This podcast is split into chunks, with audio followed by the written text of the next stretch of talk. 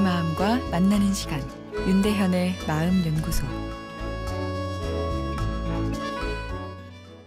안녕하세요. 화요일 윤대현의 마음 연구소입니다.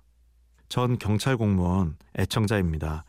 제 고민은 어머니가 요 근래에 자꾸 버려진 물건을 가지고 온다는 것입니다. 선생님 책에서 버려진 물건을 자꾸 가져오는 것은 미래에 대한 불안 때문이라고 하셨는데요.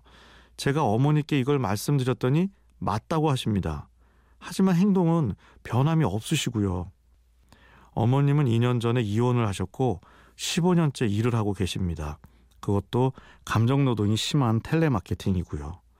운동도 제가 자꾸 하라고 수십 번 말해서 어제부터 실천하고 계십니다.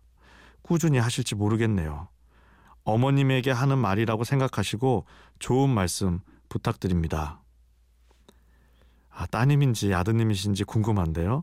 아, 하여튼 참 어머님을 소중히 여기는 마음이 느껴집니다. 불편할 정도로 어떤 행동을 반복하는 것을 강박이라 하죠.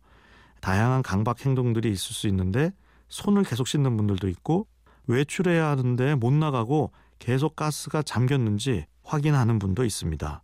안 읽고 지나간 것은 없나 확인하다 보니 책장 한 장 넘기기가 어려운 분도 있고요.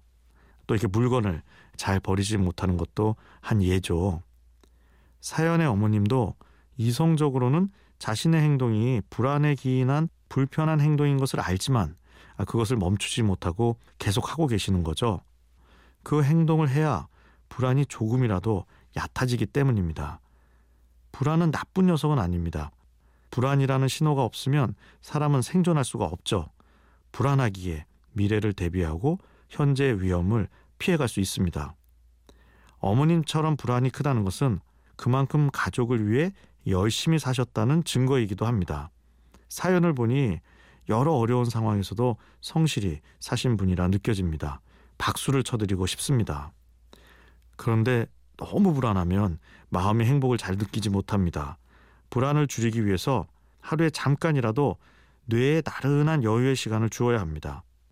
생각보다 뇌에 여유를 주는 것이 쉽지 않은 것이 아무것도 안 하고 가만히 있어도 마음에게 여유를 갖자 이야기를 해도 이 불안 엔진이 쉽게 꺼지지 않기 때문입니다.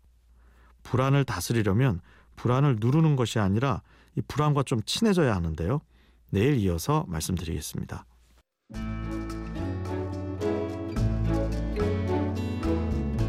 윤대현의 마음연구소 지금까지 정신건강의학과 전문의 윤대현 교수였습니다.